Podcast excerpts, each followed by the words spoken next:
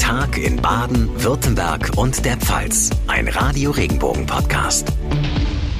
Ein ganz herzliches Willkommen an diesem Donnerstagnachmittag. Wir schreiben den fünften Mai. Hallo und willkommen zu unserer heutigen Folge. Mein Name ist John Segert. Schön, dass Sie einschalten.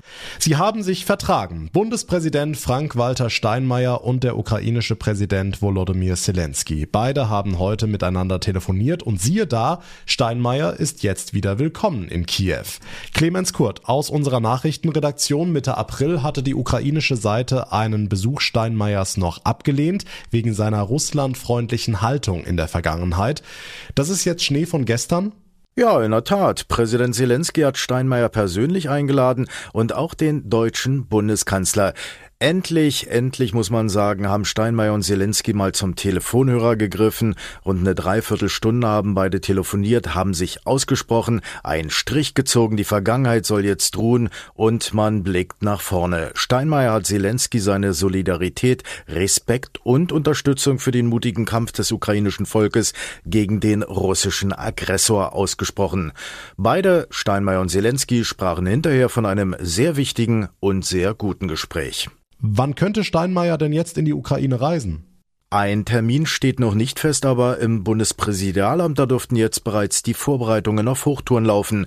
Kurz mal nach Kiew jetten geht ja nicht, vermutlich geht's wie bei anderen Politikern auch per Zug. Denkbar und ein wichtiges Datum wäre zum Beispiel der achte neunte Mai. An diesem Tag wird in der Ukraine der Sieg über die Nationalsozialisten gefeiert. Zu diesem Datum hat sich bereits Bundestagspräsidentin Bärbel Bas in Kiew angesagt.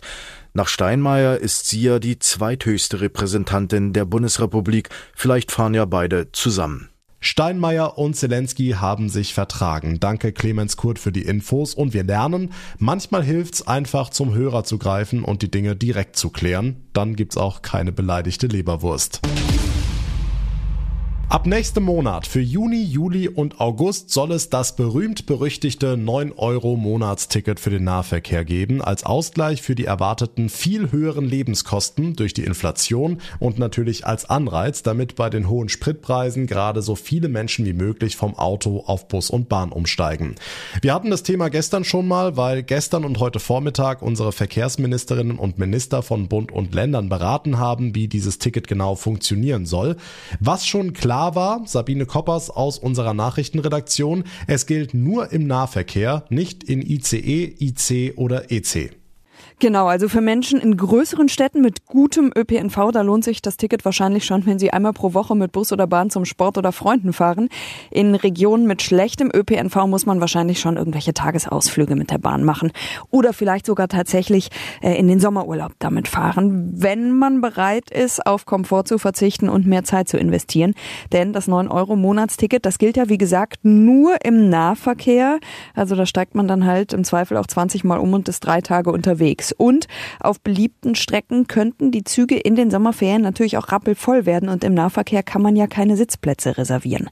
Die Verkehrsverbünde, die versuchen zwar gerade schon, alle MitarbeiterInnen irgendwie zusammenzukratzen, um so viele Züge und Busse wie möglich fahren zu lassen, aber die kämpfen ja auch jetzt schon mit massiven Personalproblemen. Wenn dann noch mehr Züge besetzt werden müssen, müssen wir wirklich mal abwarten, ob das so alles funktioniert in den nächsten drei Monaten. Das ist ja auch eine Kostenfrage, ne? Ja, und das war oder ist auch immer noch der Hauptstreitpunkt zwischen den LänderverkehrsministerInnen und Bundesverkehrsminister Volker Wissing. Was geklärt ist, der Bund trägt fünfzig Prozent der pandemiebedingten Mindereinnahmen im Ö P N V in diesem Jahr. Die Länder fordern aber vom Bund auch noch zusätzliche Mittel generell für die Bereitstellung des Ö P N V. Dazu hat Wissing eben immerhin gesagt, dass der Bund erkannt hat, dass er die Länder zum Beispiel beim Ausbau der Bahninfrastruktur, also bei der allgemeinen Verbesserung des Angebots, nicht allein lassen kann, wenn er ja will, dass mehr Menschen umsteigen. Ich möchte den Haushaltsgesetzgeber überzeugen, gemeinsam mit den Ländern. Und ich würde mir wünschen, dass wir auch gemeinsam uns auf Standards einigen im Ö P N V, die wir dann gemeinsam finanzieren. Also abschließend geklärt ist die langfristige Finanzierung des Ö P N V noch nicht. Aber jetzt geht es ja eh erstmal darum zu gucken, ob überhaupt längerfristig mehr Menschen vom Auto auf Bus und Bahn umsteigen. Nur über dieses neun Euro Aktionsticket in den nächsten drei Monaten. Die Infos von Sabine Koppers, dank dir. Ein Arzt bittet die Polizei letzten Montag in Mannheim um Hilfe. Ein psychisch erkrankter Mann habe seine Tabletten nicht eingenommen, es drohe eine mögliche Gefahr. Am Ende stirbt der Patient mitten in der Mannheimer Innenstadt. Bilder im Netz zeigen, wie zuvor zwei Polizisten auf dem Mann knien. Einer schlägt dem siebenundvierzigjährigen ins Gesicht und gegen den Kopf.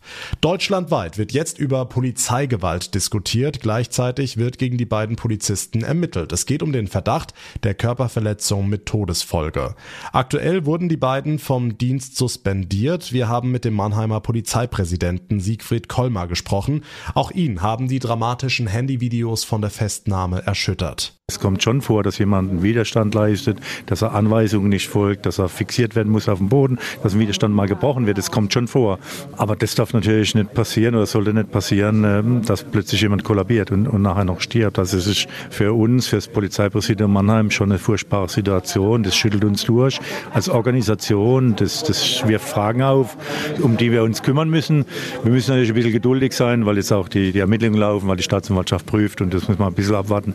Aber das schüttelt uns schon durch. Erschwerend für die Ermittlungen ist, dass die Beamten vor der Festnahme nicht ihre Körperkameras eingeschaltet hatten. Warum? Das konnte sich auch Polizeipräsident Kolmar nicht erklären. Vielleicht, weil die Situation so schnell eskalierte, vermutet er. Woran der Mann letztendlich verstarb, ist weiter unklar. Bekannt ist, dass der siebenundvierzigjährige wohl Herzprobleme hatte. Ein Obduktionsergebnis soll aber erst in einigen Wochen vorliegen. Wie lange die beiden betroffenen Polizisten suspendiert bleiben, ist ebenfalls noch nicht klar. Aber auf ihr bisheriges Revier kommen sie nicht mehr zurück, sagt Kolmar. Weil einfach die Vorbehalte dann der Menschen, die dort sind, zu groß wären meines Erachtens, auch selbst wenn die, die strafrechtlichen Vorwürfe ausgeräumt würden. Wir würden sie dann äh, auf einem anderen Revier oder in einer anderen Organisationseinheit einsetzen. Bislang haben sich laut Landeskriminalamt schon rund dreißig Zeugen gemeldet. Mehr als siebzig Videos von dem Vorfall wurden den Ermittlern übergeben. Vor allem im Netz haben die Bilder für Empörung gesorgt. Teils wurden hier heftige Beleidigungen gepostet und drastische Bestrafungen für die Polizisten gefordert. In dem Zusammenhang laufen laut Polizei schon jetzt rund hundertfünfzig Verfahren. Wie es in dem Fall weitergeht, darüber halten wir Sie natürlich auch hier in unserem Podcast auf dem Laufenden. Baden-Württembergs Innenminister Thomas Strobl steht massiv unter Druck. Die Opposition fordert seinen Rücktritt und jetzt hat er auch noch Ermittlungen durch die Staatsanwaltschaft am Hals. Radio Regenbogen Baden-Württemberg-Reporterin Barbara Schlegel, alles, weil der Minister ein internes Anwaltsschreiben öffentlich gemacht hat. Genau, das Ganze steht im Zusammenhang mit Ermittlungen gegen einen hochrangigen Polizeibeamten. Dieser soll eine Mitarbeiterin sexuell belästigt haben. Also sowieso schon ein pikantes Verfahren für das Innenministerium. Und das Schreiben, das Thomas Strobl an einen Journalisten weitergegeben hatte, das stammt vom Anwalt des Beschuldigten. Ein skandalöser Vorgang, sagt die Opposition. S P D-Fraktionschef Andreas Stoch. Dieser Minister hat gegen seine Fürsorgepflicht gegenüber den Beamten verstoßen. Dieser Minister hat gegen den Datenschutz verstoßen. Dieser Minister hat auch gegen das Vertrauen, das ja zum Beispiel Anwälte in den Staat haben müssen, dass nämlich Schreiben von ihnen nicht an die Öffentlichkeit weitergegeben werden, erschüttert. Diesen Vorwürfen wird jetzt die Staatsanwaltschaft nachgehen. Was sagt Innenminister Strobl denn dazu, dass er das Schreiben weitergegeben hat? In dem Schreiben bietet der Anwalt ein Gespräch mit dem Beschuldigten an und Thomas Strobl sagt, er habe das als vergiftetes Angebot verstanden. Es war ja nur ein Angebot, außerhalb des rechtsstaatlichen Verfahrens mal zu reden. Nach dem Motto, lass uns mal drüber reden, da werden wir uns schon irgendwie einig werden. Solche Deals sind mit mir nicht zu machen. Zur Rücktrittsforderung meint er: Ich wüsste nicht, äh, warum. Wie geht's jetzt weiter und was sagt Ministerpräsident Kretschmann zu der ganzen Sache? Er stärkt seinem Innenminister den Rücken. Die staatsanwaltschaftlichen Ermittlungen will er nicht kommentieren. Genauso die grün-schwarze Regierungskoalition, C D U-Fraktionschef Manuel Hagel. Wir haben mit Thomas Strobl einen sehr guten Innenminister, der in den vergangenen sechs Jahren viel für die innere Sicherheit in unserem Land erreicht hat. Ich kenne ihn seit vielen Jahren und ich finde, Thomas Strobl ist ein anständiger Kerl. Die Rücktrittsforderungen der Opposition weisen C D U und Grüne zurück. Sie sagen, jetzt sei erstmal die Staatsanwaltschaft am Zuge. Turbulente Zeiten in Stuttgart. Dankeschön, Radio Regenbogen Baden-Württemberg-Reporterin Barbara Schlegel. Nachrichten für Rhein-Neckar, den Odenwald und den Kraichgau. Ich bin Francesco Romano. Damit der Mannheimer Bahnhofsvorplatz schick wird und die Straßenbahnen auf vier Gleisen rollen, wird schon länger gebaut. Ab Mittwoch merken wir es dann so richtig, denn die Haltestelle Mannheim Hauptbahnhof fällt für Straßenbahn und Bus weg. Franz Wilhelm Koppius, Betriebsleiter der R N V. Naja gut, ich meine, wir treten hier eine neue Bauphase ein. Es müssen jetzt die Gleise verlegt werden, die Haltestellen werden gebaut, die neuen. Das heißt also, das geht nicht unter Betrieb, sondern das geht nur ohne Betrieb. Deswegen blieb uns auch keine andere Wahl bei dieser Bauphase jetzt, auch wenn es eine lange Zeit ist, die Schiene komplett rauszunehmen. Wer also die Straßenbahn nutzen möchte, muss zum Tattersall oder Richtung Uni laufen. Nachrichten für die Region Karlsruhe, die Ortenau und den Nordschwarzwald. Ich bin Sascha Baumann. Wohnen, schlafen, kochen auf vierzig Quadratmetern. Tiny-Häuser sind im Trend, auch aufgrund der stark gestiegenen Mietpreise. In Mühlacker soll deshalb eine der größten Tiny-House-Siedlungen Deutschlands entstehen. Auch auf dem Campingplatz in Karlsruhe-Durlach gibt es Platz fürs alternative Wohnen. Karlsruhes Bäderchef Oliver Sternagel. Tiny-House wird voraussichtlich im Juni eröffnet. Ist eine Kooperation mit dem K I T, wo Studenten es selber gebaut haben. Die zweiten Plätze, die wir freigehalten haben, da werden wir keine Tiny-Häuser mehr bauen, sondern Mobile-Homes, um da entsprechend auch eine Unterkunft für Fahrradfahrer oder Motorradfahrer anbieten zu können, und wird vielleicht auch ein Projekt sein, um ukrainischen Bürgern da zu helfen, da schnell eine Unterkunft zu finden. Nachrichten für den Breisgau, den Südschwarzwald und das Dreiländereck. Ich bin Tanja Burger. Rot, aromatisch und richtig süß. In Merdingen werden morgen die ersten Freiland-Erdbeeren geerntet. Trotz Kälte in der Nacht und Trockenheit sind die Früchte gut gereift. Beste Bedingungen sind tagsüber zwanzig Grad warmes Wetter und Sonne, sagt Erdbeerbauer Harald Wochner. Wir haben nur mit Vlies abgedeckt, das dient aber nur zum Winterschutz. Die Menge wird dieses Jahr auch ein bisschen mehr sein wie letztes Jahr, da wir letztes Jahr Jahr bis zu siebzig Prozent Frost hatten, und dieses Jahr sind wir mit einem blauen Auge davon gekommen bis jetzt, also mit zwanzig Prozent Frost, und wir rechnen mit einer guten Qualität und Menge. Die Preise für ein Pfund Erdbeeren liegen zwischen vier und fünf Euro.